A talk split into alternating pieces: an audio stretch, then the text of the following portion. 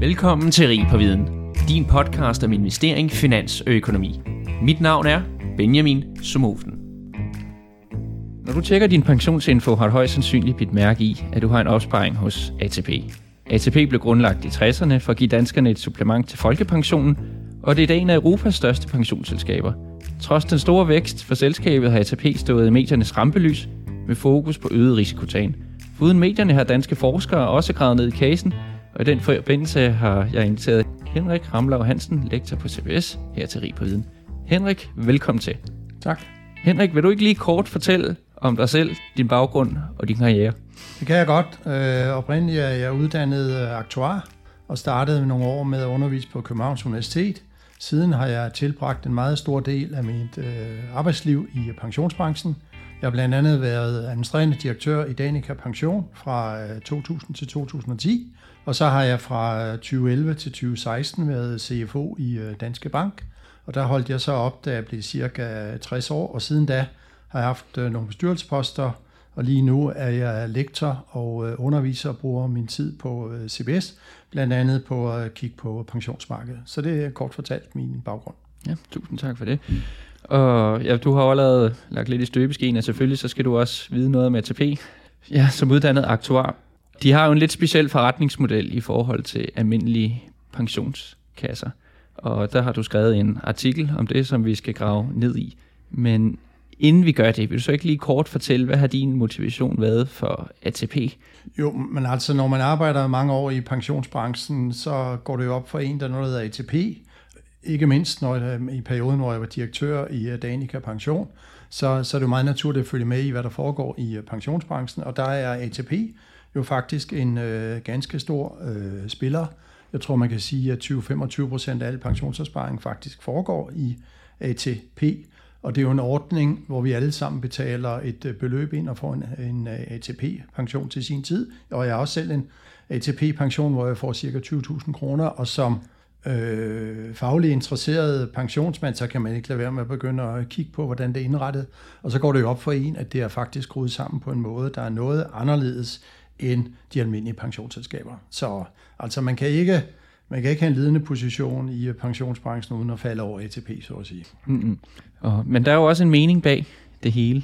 Altså så, hvis vi kort skal forklare formålet med ATP. Altså ATP er jo, øh, som du sagde i indledningen, startet i øh, 1960'erne som et, øh, i virkeligheden som supplement til folkepensionen. Dengang var der ikke særlig mange, der havde øh, det, man i dag kalder arbejdsmarkedspensioner, altså hvor man indbetaler en andel af sin løn til en pensionsordning. Så tilbage i 60'erne, så var ideen, at vi skulle alle sammen, så at sige, tvinges til at spare op til, øh, til pension som et supplement til folkepensionen.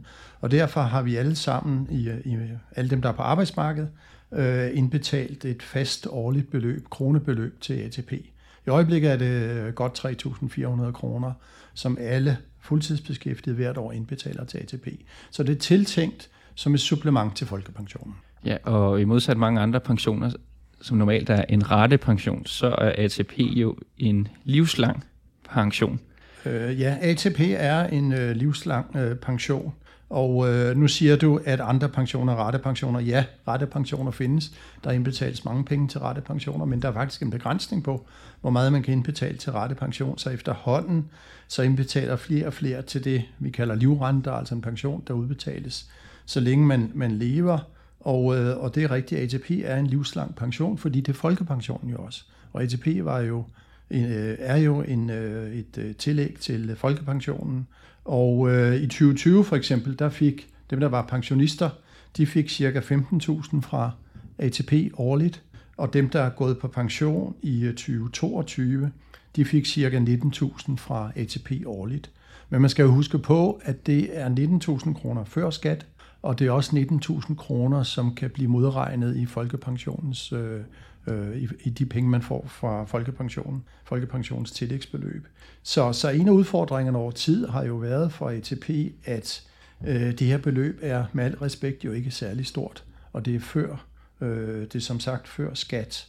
Og, og i mellemtiden har vi jo alle sammen fået, eller mange har i hvert fald fået, arbejdsmarkedspensioner, hvor man indbetaler 12, 15, 20 procent, øh, gør også nogen i procent af deres løn. Så de her arbejdsmarkedspensioner, som folk har, fylder jo efterhånden meget mere end ATP. Og de har også en lidt speciel opbygning, ATP.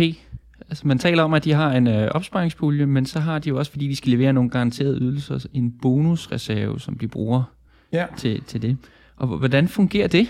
Ja, altså nu bliver det jo gradvist mere og mere langhåret. Ja, men nu spørger jeg jo en aktuar, så du kan sikkert uh, alene tale om det her længe, men uh, til almindelige Det fungerer på den aktuar. måde, at man indbetaler altså 3.000, godt 3.400 kroner øh, årligt.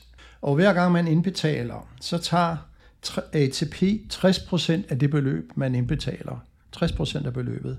Og i virkeligheden investerer i obligationer og køber en livrente, en livsvarig pension for 60% af beløbet. For 20% af beløbet gør man så, og det har man så startet på i øh, 2022, øh, der laver man det, man kunne kalde en markedsrentepension. De 20% af indbetaling investerer man i en bred portefølje af obligationer, aktier, ejendomme osv.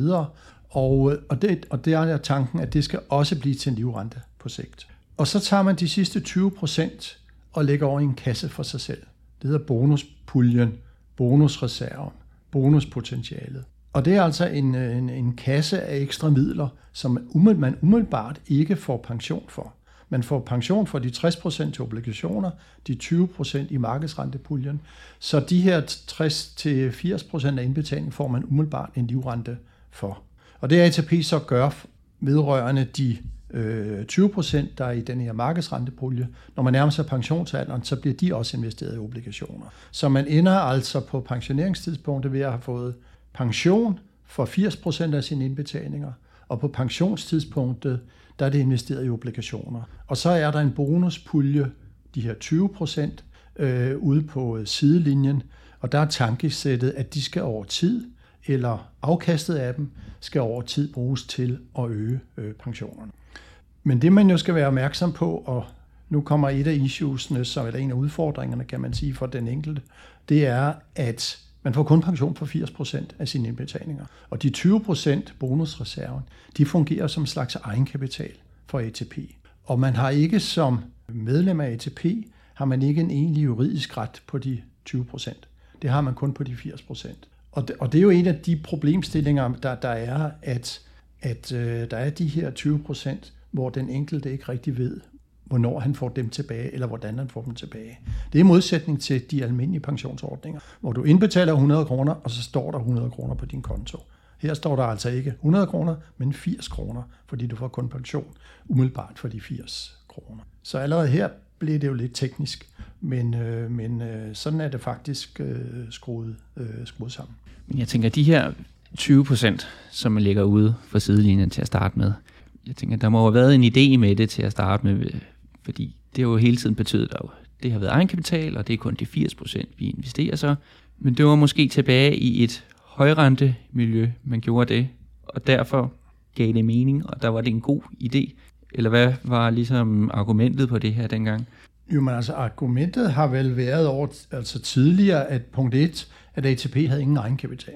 Så man skal have en stor pensionskasse, skal jo have, øh, skal jo have en, øh, en egenkapital. Og, og så er det måske også levende fra, da, øh, da renteniveauet var meget højere, øh, indrettede man det på, øh, indrettede man det på, på den måde. Men, men hvorfor det lige præcist er blevet 80 streg 20, kan man sige, det kan vi måske vende, vende lidt tilbage til. Men, men umiddelbart er det lidt vanskeligt at forklare, hvorfor mm. det præcist er lavet på, øh, på den måde. Det må du spørge, det må du spørge øh, dem tilbage i, øh, i, øh, i tiden. Men det, men det, der nok ligger lidt i det, det er, at hvis man har øh, 20 øh, procent i bonusreserven, og dengang renteniveauet var højere, var det måske nemmere at generere, lad os sige et afkast på 10% af de 20%. Og så kunne 10% af 20%, det kunne blive 2%, og så var der, så var der så at sige plads til at inflationsregulere pensionerne med 2%. Yes. Lad os det være nok om selve strukturen hos ATP, så er den øh, navlen i søm. Tak for det. Øh, noget årsag til, at ja, vi sad her, det er som sagt, de har haft et rimelig bemærkelsesværdigt afkast her i år 2022. Investeringsafkastet var minus 64 milliarder kroner, og det overrasker sig mange fagfolk, men også i medierne, og derfor fik de meget opmærksomhed. Det skyldes jo, at korrelationerne faldt sammen, renterne de steg, men det påvirker alle pensionskasser, men lige ATP, der påvirker den her cocktail ekstra hårdt. Hvorfor? Ja, ja, det er rigtigt. Altså, ATP har tabt 64 milliarder kroner, svarende til øh, 41 procent af deres øh, bonusreserve i øh, 2022. De her 20 procent, jeg startede med at tale om, der ender i bonusreserven, de var ved starten af 2022, der var de 160 milliarder kroner. 160 milliarder kroner havde og, øh, og så kunne man tro, at dem havde, der havde man investeret 160 milliarder, og så havde man måske tabt i 2022, en almindelig investor havde måske tabt 10% eller 15% i 2022, men det var ikke det, ATP gjorde. ATP har de sidste mange år øh, faktisk øh, det, vi kalder gearet, investeret for lånte midler. De har givet deres bonusreserve på 160 milliarder kroner, således at de ved indgangen til 2022, der havde de faktisk investeret for mere end 400 øh, milliarder kroner. Og så var der altså de 400 milliarder, man pludselig tabte, lad os sige 15 procent på, der blev til godt 60 milliarder kroner. Men det eneste sted, man kan tage tabene, det er ud af bonusmidlerne på de 160 milliarder. Så derfor er bonusreserven faldet fra 160 milliarder til nu lidt over 100 milliarder kroner ved udgangen af øh, 2022. Og det betyder altså, at man har haft 160 milliarder, som, øh, som var medlemmernes midler, men man har kørt en investeringsportefølje for mere end 400 milliarder kroner. Og øh, så det kan man sige, det er, at man er gearet op øh, to og en halv gang. Og det, som jeg og andre og Jesper Rangved allerede påpegede i 2019, det var, at det her kan gå hen og være meget farligt for ATP og for medlemmerne. Alle ved jo, at hvis man giver, så kan man tabe det, man har investeret, men man kan også tabe endnu mere. Man kan tabe mere end hovedstolen. Og, øh, og derfor er vi nogen, der synes, at ATP kører med en meget høj øh, risiko. Og man kan sige det sådan lidt enkelt, at ATP har nok i 2022 tabt cirka, cirka tre gange det, som andre pensionskasser typisk har tabt, simpelthen fordi man har givet formuen op. Når man så står ved udgangen af 2022, så var bonusreserven altså faldet fra de 160 milliarder til 100 milliarder. Og samtidig så har man, er man blevet nødt til at reducere investeringsporteføljen, så den ved udgangen af 2022 var godt øh, 300 milliarder. Men så er gearing faktisk blevet øget fra 2,5 til 3 gange.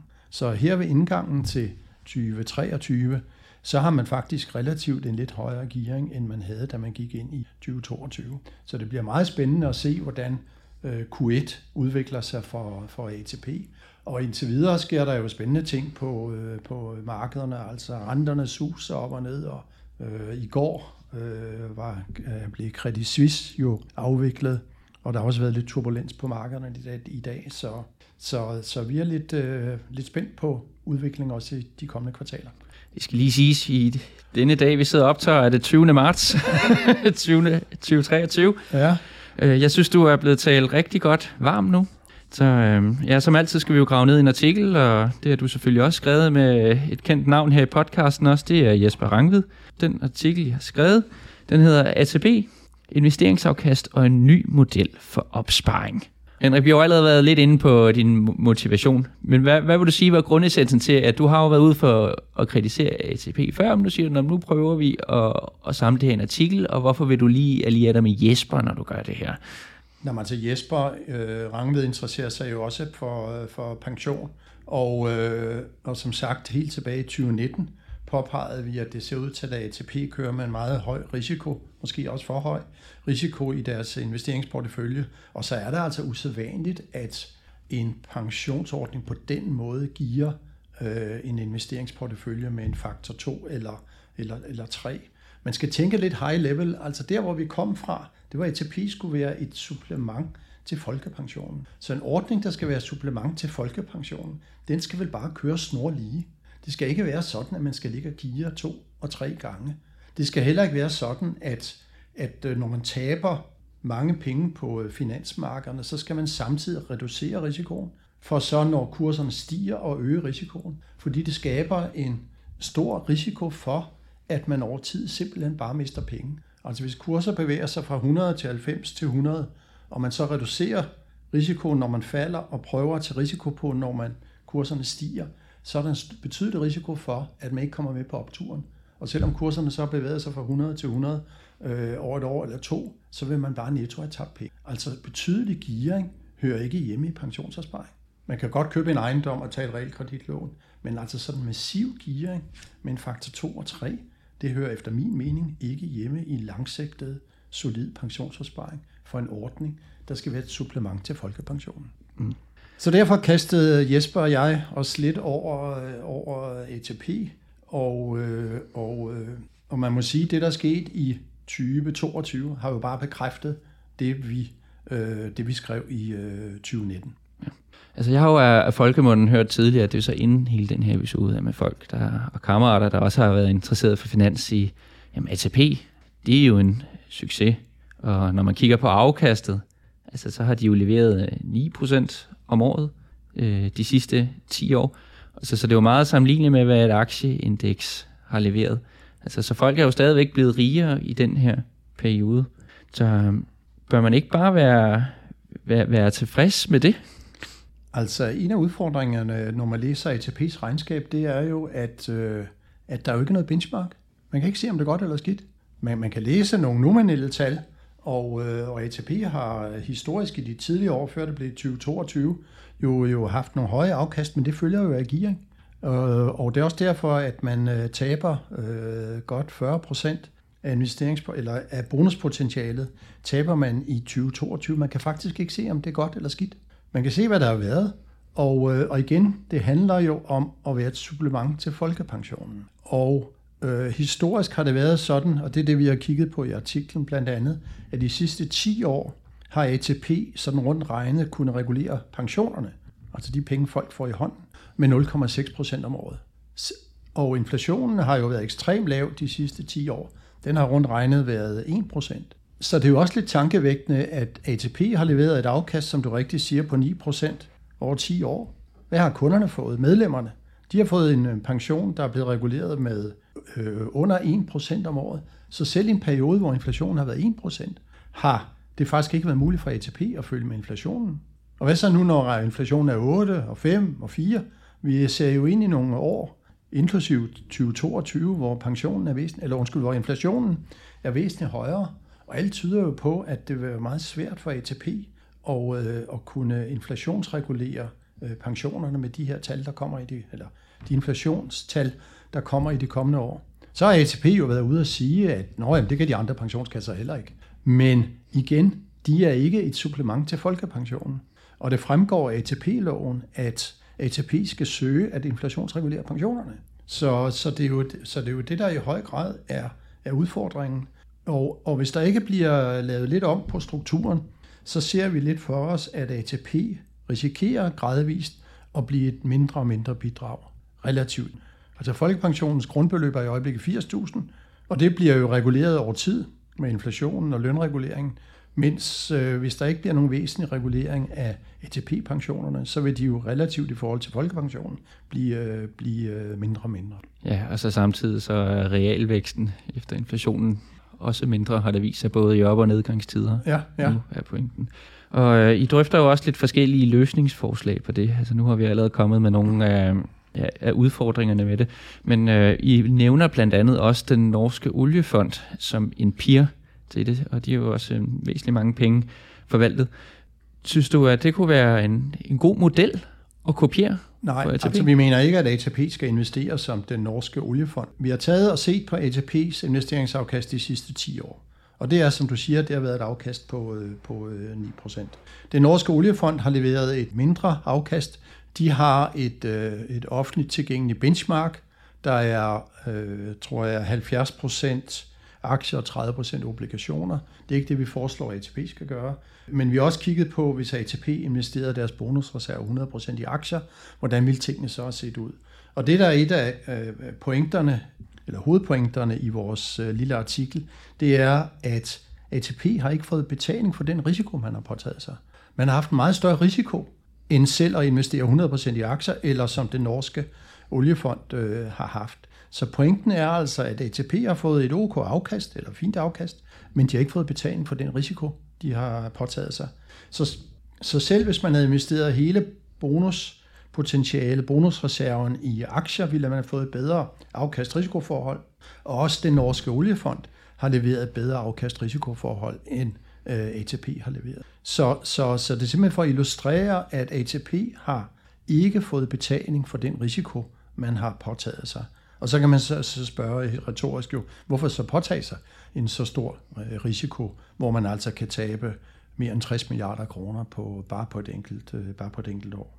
Ja, og I kommer så med en række anbefalinger øh, her i jeres artikel, og jeg kunne jo godt tænke mig, at vi prøvede at uddybe dem, fordi du har mange gode pointer, så lad os bruge lidt tid på dem også, og hvis vi summerer de her fire anbefalinger, du kommer med, jamen så vil man faktisk kunne øge pensionsopsparingerne ifølge jeres regnestykker med 20% mere end den eksisterende model vil. Så hvis jeg prøver at læse det første argument op, så, øh, så skriver jeg, at ATP skal oplyse danskerne, at de ikke er i stand til at sikre en langsigtet bonuspolitik, der sikrer pensionernes realværdi. Så det er en oplysnings de synes, de skal give. Ja, det er en oplysningspligt. Ja. Jamen, altså, man skal jo være ærlig. Problemet er jo, at det står i loven, at man skal søge at øh, skabe en inflationsregulering af pensionerne. Og det har historisk, øh, kan vi jo se selv i de sidste 10 år, faktisk ikke været muligt for ATP at følge med inflationen. Det ser meget svært ud, når man kigger ind i de nærmeste år, og kunne, at, at ATP skulle kunne regulere øh, de udbetalte pensioner med inflationen. Så derfor synes vi lige så godt, at man kan melde ud, at det ser at det ser svært ud, og at, og at det fremgår også af vores artikel, at hvis der skal være penge nok til både at øh, justere eller sætte penge af til, hvis folk lever længere, tage hensyn til ATP's omkostninger, og der er noget særlig teknik omkring et rentekurve-knæk, så når man hurtigt frem til, at ATP faktisk skal levere et afkast på Øh, 20 procent af, eller, eller deromkring af deres øh, bonusreserve, og det, og det øh, ser jo meget svært ud, at ATP skulle kunne levere så højt et, øh, et afkast. Man kan sige det på en anden måde. Hvis man tager bonusreserven, bare sige, den er de her 20, cirka 20 procent point, og man så leverer det almindelige aktieafkast, lad os kalde det 5 eller 6 procent af det, og lidt omkostninger trækker vi fra, så får du et afkast på cirka 1 procent.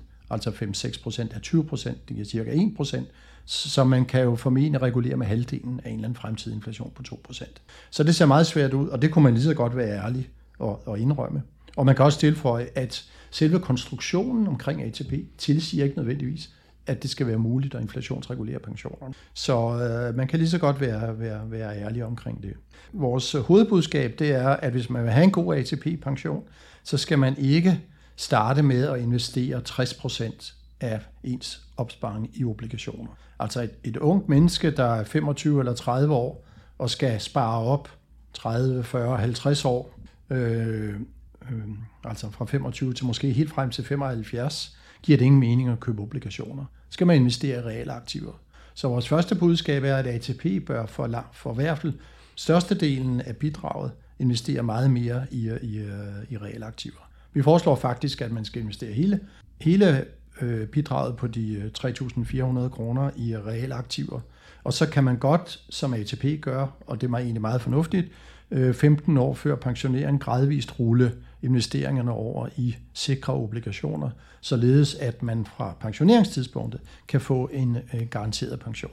Fordi det er jo et af hovedbudskaberne fra ATP's side, det er, at man er supplement til folkepensionen, så derfor skal man, når man går på pension ved pensionsalderen, skal det være en garanteret pensionsydelse. Og det er også sådan, vores øh, regnestykker er skruet sammen, at når man går på pension, så får man i vores eksempel, der får man også en garanteret pension, men vi tager udgangspunkt i, at i det meste af opsparingsperioden frem til 15 år før udløb, der er langt størstedelen investeret i øh, reale aktiver, fordi det er jo reelt købekraft, øh, som ATP skal levere på, på sigt. Og okay. koger vi alt det her sammen og regner side op og side ned, så kan man nå frem til, at rundt regnet vil det kunne give en samlet ATP-pension, der er rundt regnet 20 procent højere end det, man får i dag.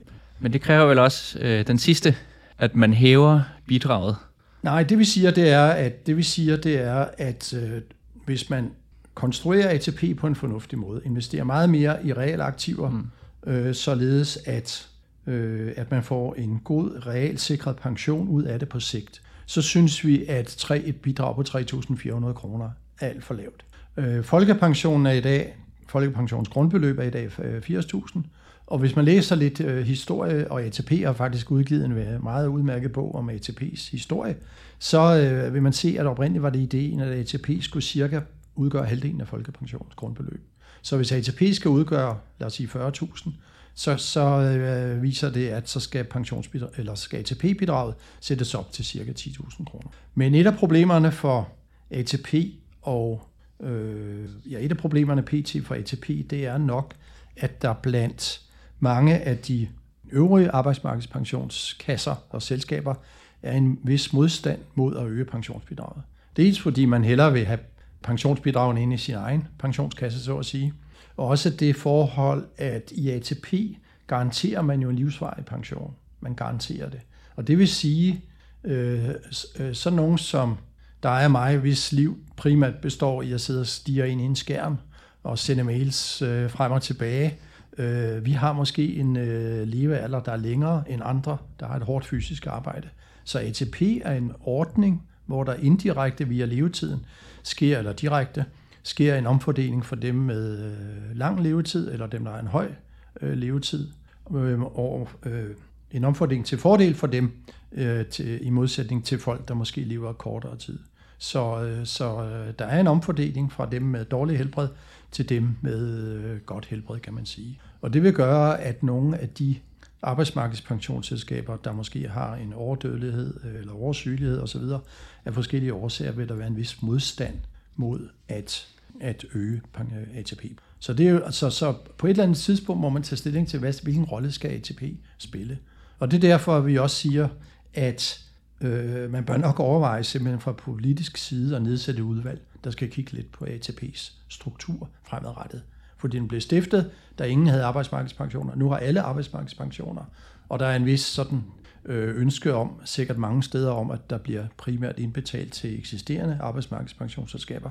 Så det gode spørgsmål, det er i virkeligheden, hvad skal være ATP's rolle? Fra? Ja, og der, ja, det er jo selvfølgelig der, at den første håndsrækning, den kommer ud og siger, at der, der, vi vil gerne have, at der bliver gjort noget. Det kan måske også være med til at, at lempe presset for arbejdsmarkedspensionerne, uden at vi skal grave ned i den diskussion. Jo, og igen high level kan man sige, der kom en, øh, en rapport fra en pensionskommission i 2022, der foreslog, at man skulle kigge på øh, pensionsalderen, øh, altså den stigende folk, pensionsalder, foreslog, at pensionskommissionen, den skulle man kigge på fremadrettet, og, øh, og en eller anden dag skal politikerne nok kigge på det, og, og der kunne de jo så også begynde at kigge lidt på, har vi fået indrettet pensionssystemet på den rigtige måde, eller er der behov for at og det synes vi, der er, og det at diskutere ATP's rolle fremadrettet. Mm.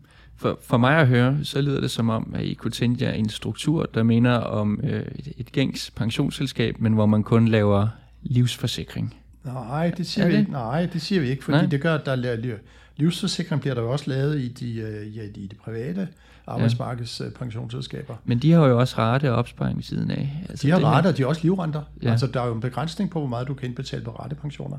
Ja, så i, uh, i Danica og PFA og Industriens pensioner osv., har man jo også, uh, har man også uh, livrenter. Så det gode spørgsmål det er, hvad skal ATP's rolle være fremadrettet? Hvis ordningen ikke bliver ændret i retning af at være en mere fornuftig pensionsordning, så tror jeg heller ikke, at uh, pensionsbidraget bliver sat op. Og så bevæger man måske hen i retning af, at ATP bliver primært et ordning for dem, der ikke har nogen pensionsordning af forskellige årsager. Det kan være folk, der på overførselsindkomster eller på anden måde står uden for arbejdsmarkedet. Så, så der er i høj grad behov for at drøfte ATP's øh, rolle fremad.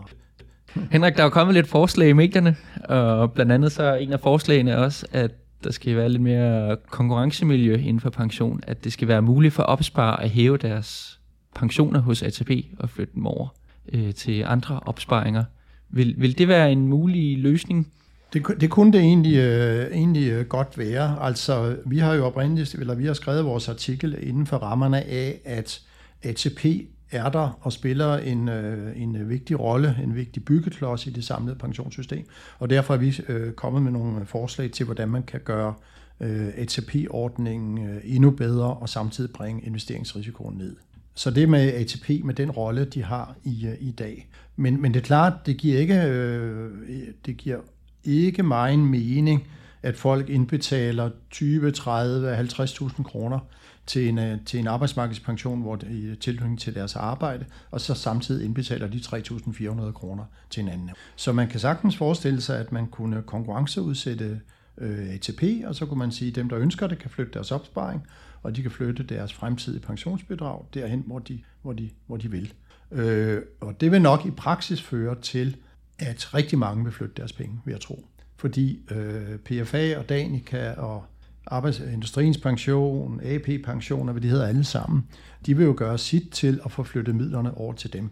Og så vil der nok blive ganske få midler øh, tilbage. Og så er vi jo derhen, som vi talte om tidligere, at så kan ATP nok primært blive en ordning for dem, der ikke har pensionsordning, eller forskellige ordninger, eller forskellige årsager står uden for arbejdsmarkedet. Men det kunne da være udmærket, og øh, på den måde konkurrenceudsætte øh, ATP.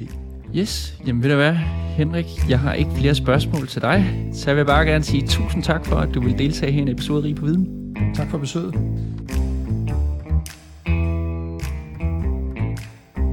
Tak for, at du lyttede med til Rig på Viden. Jeg håber, at du lærte noget, og hvis du nu synes godt af vores podcast, så kan du støtte os ved at følge den på Spotify eller skrive en anbefaling på iTunes. Inden på LinkedIn, der kan du følge André Thormand, Benjamin Somofen eller Henrik Fode Rasmussen. På genhør.